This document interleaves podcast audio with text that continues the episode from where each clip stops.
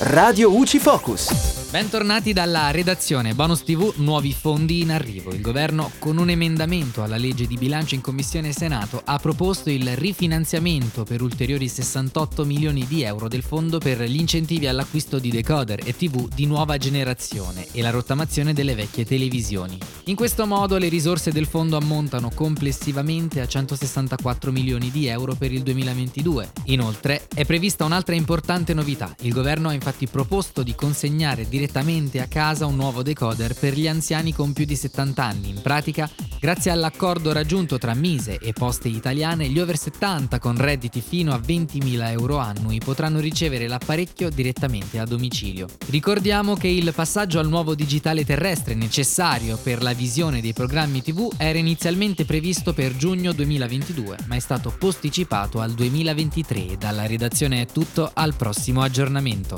Radio UCI